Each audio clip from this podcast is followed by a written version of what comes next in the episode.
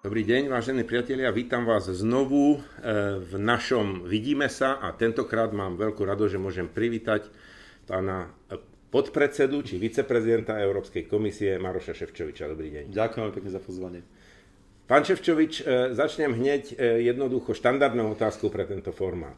A to, vy ste predstaviteľom Európskej únie, Európskej komisie. Čo vás v súčasnej Európskej únii najviac rmúti čo vám najviac vadí a naopak, čo vo vás vyvoláva nádej, čo sa vám páči?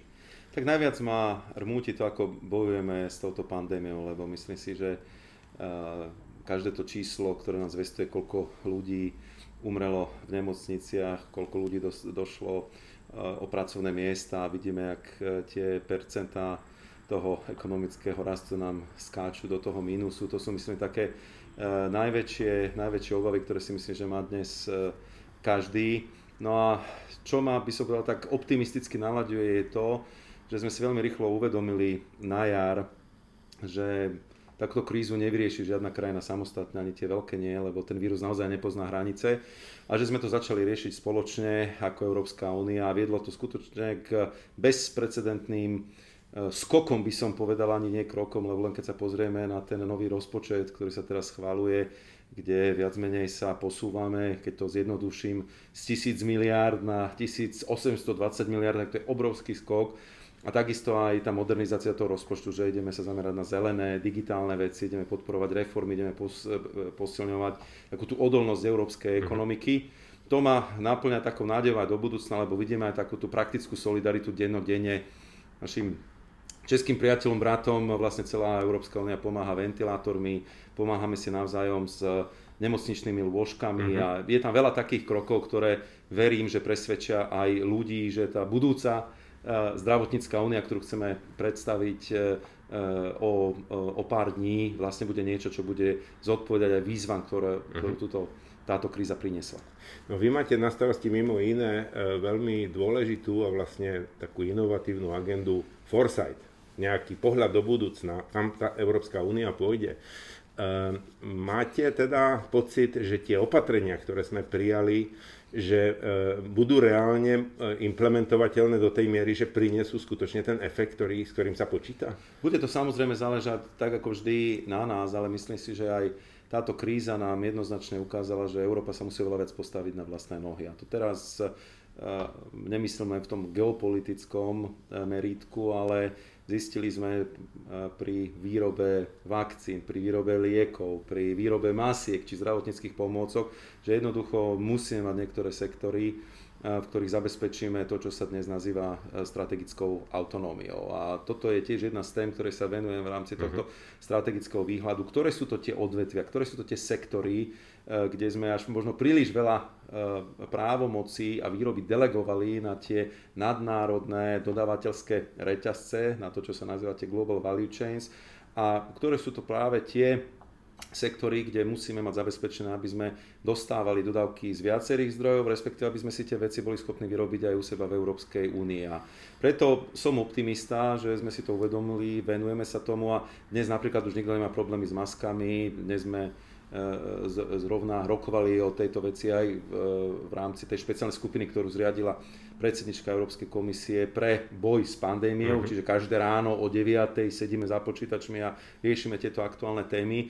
A dá sa povedať, že e, dnes už skôr riešime koordináciu zelených krokov, to, aby sme mali dostatok vakcín, aby sme spoločne obstarávali či tie rýchle alebo PCR testy a už sa venujeme veľmi praktickým veciam. Čiže uh-huh. filozoficky sme sa preklopili jednoznačne do toho, že musíme túto krízu riešiť spoločne.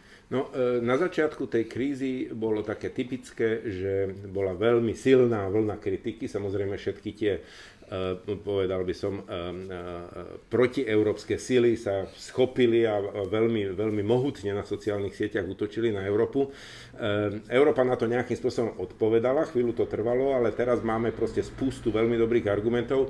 Dá sa povedať, že ten, ten útok, čo sa týka zvládnutia tej pandémie, už je over, už je to naozaj vidieť aj na úrovni komisie, že teda je rozpoznaná tá úloha, ten význam európskej koordinácie a integrácie? Situácie? Jednoznačne dnes, to, tomu som veľmi rád, že žiadny z lídrov nevolá po uzatváraní hraníc, žiadny z lídrov nevolá po tom, že e, kompetencie v oblasti zdravotníctva sú na európskej úrovni veľmi limitované, ale myslím si, že panuje taká tá zhoda, že musíme hľadať oveľa viac tých spoločných prienikov a to bolo aj obsiahnuté v tej myšlienke, s ktorou prišla predsednička Európskej komisie ohľadom e, zdravotníckej únie, ktorú vlastne e, predstavujeme v týchto dňoch. No a samozrejme sú tam veci, kde je evidentné, že musíme spolupracovať. Či už ide o ten celoeurópsky semafor, to znamená, aby to bola skutočne nezávislá inštitúcia, agentúra pre prevenciu chorôb, ktorá bude dávať krajiny do tých jednotlivých uh-huh. svetelných kódov. Či ide o to, aby sme si navzájom uznávali výsledky testovania, aby sme ich spoločne certifikovali. Či ide o režim e, na hraniciach, alebo aj o to verejné obstarávanie ohľadom e, vakcín, kde skutočne Európa zohráva takú úlohu geopolitického mhm. lídra, by som mm-hmm. povedal, lebo sme nainvestovali obrovské množstvo peňazí do e, takých budúcich kontraktov. Máme, dá sa povedať, veľmi úzké vzťahy so všetkými potenciálnymi výrobcami a nemyslíme len na seba, myslíme mm-hmm. aj na susedstvo, Európskej únie a myslíme na ten, na ten vonkajší, vonkajší svet. Čiže dnes by som povedal, tá debata nie je o tom, či, ale ako spoločne postupovať a riešiť problémy, ktoré pandémia priniesla. Mm, tak e, treba si povedať, že práve napríklad v tých vakcínach sa vidí určitá nádej do budúcnosti a že my máme tú obrovskú výhodu, že vlastne už máme predzaistené. Čiže nebudú sa jednotlivé Áno, štáty tak. súťažiť a hľadať na trhu, ale v podstate už majú svoje podiely isté, čo je myslím zásluhou Európskej únie. E, povedzte, e, vy sedíte teda každý týždeň najmenej raz s kolegami z Európskej komisie, s pani predsedničkou. E, pre mnoho ľudí je to taký trošku abstraktný orgán ďaleko v Bruseli. Ako vyzerá také zasadanie?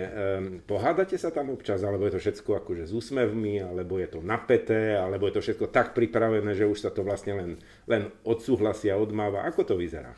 V podstate ide o také, by som povedal, zasadnutie európskej vlády. Nie je to úplne politologicky presné, ale tak by som to popísal v rámci tých eh, kompetencií, ktoré boli Európskej komisii eh, vydelené. No a samozrejme každému zasadnutiu predchádza veľmi, veľmi veľká príprava, či už to eh, je príprava z úrovne jednotlivých generálnych riaditeľstiev, alebo potom na úrovni či už členov alebo šéfov kabinetu jednotlivých komisárov. A je veľká snaha a naša nová šéfka si na to veľmi zakladá, aby tie veci, ktoré idú už na to definitívne schvalovanie v kolegiu komisárov, aby naozaj boli, dá sa povedať, tak pripravené, že, že ich môžeme veľmi rýchlo schváliť. A to sa myslím veľmi dobre darí, takže vždy sú samozrejme napätia, vždy sú diskusie, ale snažíme sa ich mať predtým, než finalizujeme ten materiál, či už ide o nejaké e, nové legislatívne opatrenie alebo nejaké rozhodnutie, aby to bolo pripravené vopred. A táto príprava je veľmi dôležitá, lebo keď sa pozrieme len na, na obdobie koronakrízy, tak Európska komisia prijala viac ako tisíc rozhodnutí. Uh-huh. A museli sme fungovať v tomto virtuálnom svete,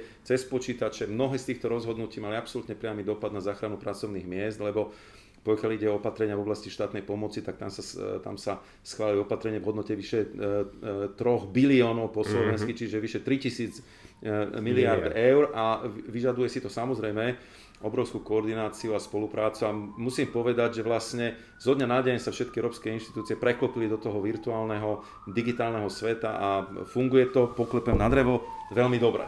No a e, ja ešte stále tomu nedám pokoj, ja som kedysi krátku dobu sedel vo vláde, takže viem, ako to v takej vláde vyzerá tak e, e, vytvárajú sa tam aj také nejaké, by som povedal, diskusné bloky, že sa vzájomne podporujú, niektorí komisári a iní zase nesúhlasia, alebo to už je vlastne odstránené tou prípravou.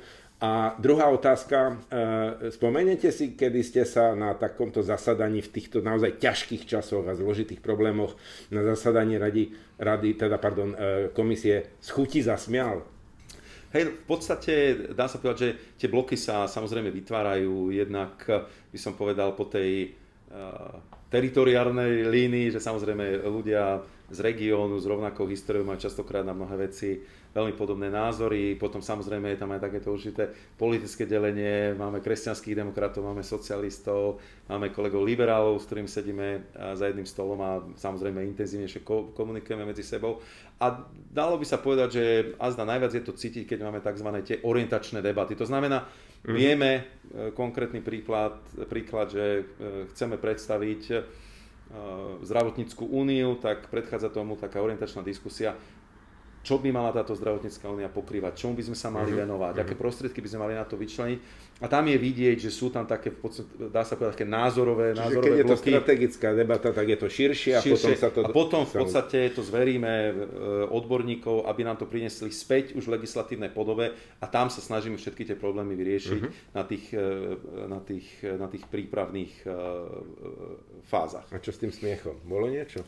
No, teraz dá sa povedať, že počas tých, počas tých oficiálnych rokovaní nie, nie často sa momentálne vzhľadom na to, že riešime také komplikované veci, zasmejeme, ale zase musím povedať, že keďže trávime spolu tak veľa času, tak každý príde na to rokovanie o tých pár minút, pár minút skôr a tam samozrejme, že sa zasmejeme, aj si nejak požartujeme, aj si posťažujeme, aký ťažký život máme mm-hmm. a jak nám nie vždy všetci rozumejú, lebo zase by som povedal, byť úlohou komisára nie je jednoduché, častokrát sme v podstate takým hromozvodom mm-hmm. pre tých, ktorí vidia za, e, za všetkým dobrým to, čo sa deje doma a za všetkým kritickým to, čo prichádza z únie. Zlaté pravidlo. Posledná otázka, prosím, krátko. E, každého sa pýtam na záver rozhovoru. E, predstavte si, že ste takto o rok neskôr, čiže v roku 2021 na jeseň, čo by ste nechcel alebo chcel mať na svojom pracovnom stole takto o rok?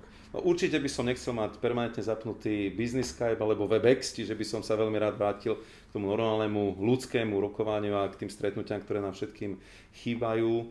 Dúfam, že už nebudem mať e, na stole tú tému, ktorú teraz veľmi intenzívne riešim a to je ako zabezpečiť, aby Spojené kráľovstvo naozaj odišlo z Európskej únie tak, ako sme sa dohodli v tej dohode o vystúpení a že všetky tie problémy, ktoré sú tak dôležité nielen pre nás, ale hlavne pre Írsko a Severné Írsko budú vyriešené. No a veľmi rád by som mal e, na stole e, ďalšie dobré správy, napríklad z Európskej batériovej aliancie, kde nám budú vyrastať postupne gigafabriky a kde budeme prechádzať na veľmi inteligentnú dopravu s tým, že najlepšie, najčistejšie a najudržateľnejšie auta sa budú naďalej vyrábať v Európe.